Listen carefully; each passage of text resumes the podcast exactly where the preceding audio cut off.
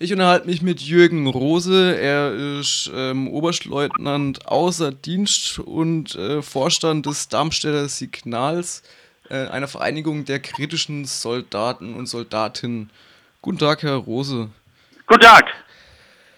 Ähm, Sie halten, haben, referieren heute Abend zum Thema Friedensmacht Europa zur Frage der Militarisierung der EU. Und Sie haben uns schon mal, Sie haben uns schon mal ein Interview gegeben. Damals ging es um den Ernstfall Angriffskrieg. Was sagen Sie denn heute? Wie hat sich denn die Bundeswehr entwickelt? Ja, äh, seitdem äh, wie wir damals unser Interview hatten zum Thema äh, Angriffskrieg und Ernstfall Angriffskrieg, ist festzustellen, dass die Bundeswehr sich nicht mehr erneut an äh, Völkerrechts- und verfassungswidrigen Angriffskriegen beteiligt hat. Äh, die damals verantwortlichen und auch heute verantwortlichen Regierungskriminellen in Berlin äh, gehen da wohl mit mehr Bedacht vor und achten darauf, vor dem Hintergrund einiger Verweigerungen, die in der Bundeswehr stattgefunden äh, haben, durch Offiziere vor allen Dingen, äh, strikt darauf, dass ähm, völkerrechtliche Mandate existieren und dass auch der Bundestag Einsätzen zustimmt. Freilich mit einigen Ausnahmen. Äh, hervorzuheben ist zum einen äh, sind die Einsätze des Kommandos Spezialkräfte, ähm, die vom Parlament faktisch nicht kontrolliert werden können, zumindest nicht hinreichend kontrolliert werden können, was äh, der Rechtsprechung des Bundesverfassungsgerichtes widerspricht, was 1994 gefordert hat, dass äh, sämtliche bewaffneten Einsätze deutscher Streitkräfte vom deutschen Parlament mit konstitutiver Mehrheit äh, erlaubt, mandatiert äh, sein müssen. Und zum Zweiten äh, geht es darum, dass in Rammstein, im rheinland-pfälzischen Rammstein, ein US-Drohnenstützpunkt betrieben wird mit Wissen und Billigung der Bundesregierung, von dem aus völkerrechtswidrige Drohnenmorde weltweit äh, durchgeführt werden. Jetzt habe ich gleich eine Anschlussfrage. Habe ich das richtig verstanden? Da haben Offiziere sich dagegen gestellt, völkerrechtswidrige Handlungen zu vollziehen? Ja, richtig. Der erste war der mein Kamerad, der Major, der auch Mitglied im Vorstand des Darmstädter Signals ist. Das war der Major Florian Pfaff. Der hat sich geweigert, Unterstützungsleistungen für den Irakkrieg zu erbringen, wurde daraufhin äh, zunächst mal äh, psychiatriert, anschließend degradiert und äh, dann vor dem Bundesverwaltungsgericht mit einem epochalen Urteil im Jahre 2005 ähm, rehabilitiert. Äh, wurde allerdings dann, konnte allerdings dann nicht mehr Oberstleutnant werden, wie es eigentlich vorgesehen war, äh, weil er ja mit seinen Gewissensproblemen nicht mehr uneingeschränkt einsatzfähig war, wie ihm die Bundeswehr attestiert hatte. Dann gab es, dann habe ich selber äh, daran im Anschluss zu 2007 mich geweigert, ähm, logistische Unterstützungsleistungen für den Kriegseinsatz äh, von Tornado-Waffensystemen äh, in Afghanistan zu erbringen. Äh, es gab einen Oberleutnant, Daniel Kleber hieß der, der hat äh, Ähnliches getan. Der sollte also in einem Luftkriegsgefechtsstand in Doha dienen und dort äh, Angriffe der äh, US Air Force äh, mit ko ko koordinieren helfen äh, gegen ähm, Ziele in Afghanistan. Da hat er sich auch erfolgreich dagegen geweigert.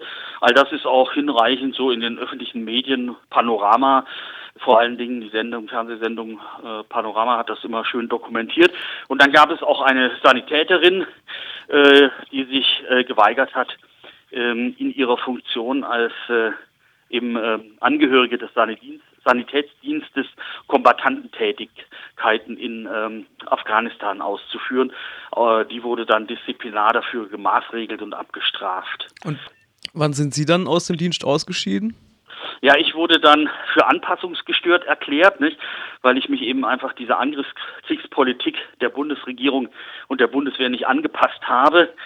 Ähm, ich, aus meiner Sicht liegt die Störung ja nicht bei mir, sondern beim System, nicht? was plötzlich äh, illegale, verfassungswidrige und völkerrechtswidrige Aktionen ähm, unternimmt und äh, deren Ausführung und Durchführung den Bundeswehrsoldaten zumutet.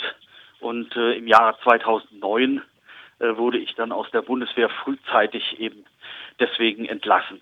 Wo sichert denn die Bundeswehr zurzeit gerade den Frieden auf der Welt? Schöne Frage. Äh, ob sie wirklich den Frieden sichert oder eben deutschen äh, oder europäischen oder auch nordatlantischen NATO-Interessen da sich dienstbar macht. Also die Bundeswehr ist mit mehreren tausend Soldaten nach wie vor in Afghanistan im Einsatz, in Mali. Äh, es gibt auch noch Soldaten auf dem Balkan. Äh, dann gibt es Einzelkontingente äh, in Afrika äh, zur Unterstützung. Ähm, also die Bundeswehr ist äh, im internationalen Bereich ganz gut engagiert mit mehreren tausend Soldaten. Allerdings waren es vor Jahren schon sehr viel mehr, da waren wir jenseits der 10.000. Das ist jetzt mittlerweile doch dann auch ähm, nicht zuletzt aufgrund der beschränkten materiellen und personellen Möglichkeiten äh, deutlich reduziert worden. Dann habe ich noch eine Frage. Äh, letzte Woche hat die zuerst der Fokus berichtet und dann die Taz von einem äh, Netzwerk von äh, rechten ja. Preppern innerhalb der Polizei und auch der Bundeswehr. Waren Sie davon ja. überrascht? Ähm, ja, ich hatte davon ehrlich gesagt noch nichts gehört. Ich hatte ja selber mal zu tun äh, mit einem äh, Hauptmann des Kommandos Spezialkräfte namens Daniel Kaufhold, der mich da bedroht hatte mit einer E-Mail. Äh, den Fall kann man in den äh, im Internet heute noch nachrecherchieren. Da hat der Spiegel drüber berichtet und, und andere Medien eben auch. Ähm, insofern äh, bin ich nicht überrascht, dass es rechte bzw. rechtsradikale bis hin zu unter Umständen rechtsextremistischen, also gewaltbereiten äh, Zusammenrottungen äh, derartiger Kräfte äh, auch innerhalb der Bundeswehr gibt. Denn äh, wenn man immer, wie man so schön sagt, die Bundeswehr als Spiegelbild der Gesellschaft bezeichnet, kann es natürlich nicht wirklich überraschen, dass äh, der Prozentsatz an Idioten, der sich in der Zivilgesellschaft befindet, äh, durchaus auch in Teilen in der Bundeswehr wiederzufinden ist. Ja, aber da wird jetzt von einem Netzwerk gesprochen, die äh, Lager angelegt haben, Munition gehortet haben sollen und Listen angelegt haben mit ähm, linken Oppositionellen, die am ja. Tag X in Lager verbracht werden sollen und unter Umständen dann halt auch. Ja, ja, das sind Formen des Rechtsextremismus, die wir aus der deutschen Geschichte hinreichend kennen. Wobei äh, man sagen muss, diese ganze, diese sogenannte Prepper Szene, Szene, die sich also auf irgendeinen Weltuntergang beziehungsweise auf einen äh, Zivilisationsuntergang vorbereitet, äh, die schwappt aus den USA äh, zu uns herüber. Auch das ein sehr negatives Beispiel, was bei uns dann nachgeahmt wird. Man, wie gesagt, es ist nicht, nicht wirklich überraschend, weil dieses Phänomen jetzt weder ein bundeswehrspezifisches ist noch ein deutsches spezifisches Problem. Es, ist, es gibt in, im internationalen Bereich ähm, derartige Phänomene eben auch.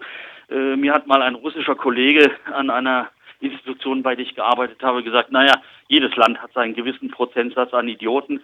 Wie gesagt, das ist in Deutschland der Fall und äh, in der Bundeswehr überrascht es dann auch nicht wirklich, wenn man diesen Anteil äh, derartiger Zeitgenossen nun auch wiederfindet, dass die Bundeswehr einen gewissen, äh, eine gewisse Verzerrung rein in den, in den rechtsnationalen äh, oder äh, nationalkonservativen ähm, Bereich hat, äh, das ist nun überhaupt nichts Neues. Äh, das Militär marschiert also da nicht an, am, am linken Rand des Fortschritts, sondern ist da eher konservativ bzw. nationalkonservativ orientiert. Auch das wissen wir seit langem, ist keine Überraschung. Wurde ja auch nach dem Krieg, glaube ich, von Nazis mit aufgezogen wieder, oder? Äh, das, das Problem war in der Tat, dass sämtliche deutsche Institutionen, aber insbesondere natürlich auch die Bundeswehr, ähm, sich ehemaliger äh, Wehrmachtsangehöriger und auch Waffen-SS-Angehöriger bedient hat. Äh, Adenauer hat mal gesagt, er könnte ja keine 18-Jährigen zu Generälen machen. Was natürlich insofern extrem bedenklich ist, weil äh, die Bundeswehr natürlich äh, die, die, die staatliche Macht den staatlichen Gewaltapparat ähm, repräsentiert. Und, und insofern, das verleiht der Angelegenheit dann natürlich ihre besondere Brisanz. Und das bedeutet, dass man natürlich alles, äh, dass vor allem die demokratischen Institutionen, aber eben auch jeder Demokrat und jede Demokratin in unserem Land äh, das mit Argusaugen äh, beobachten muss und das ihre und das seine tun muss, um dagegen äh, anzugehen.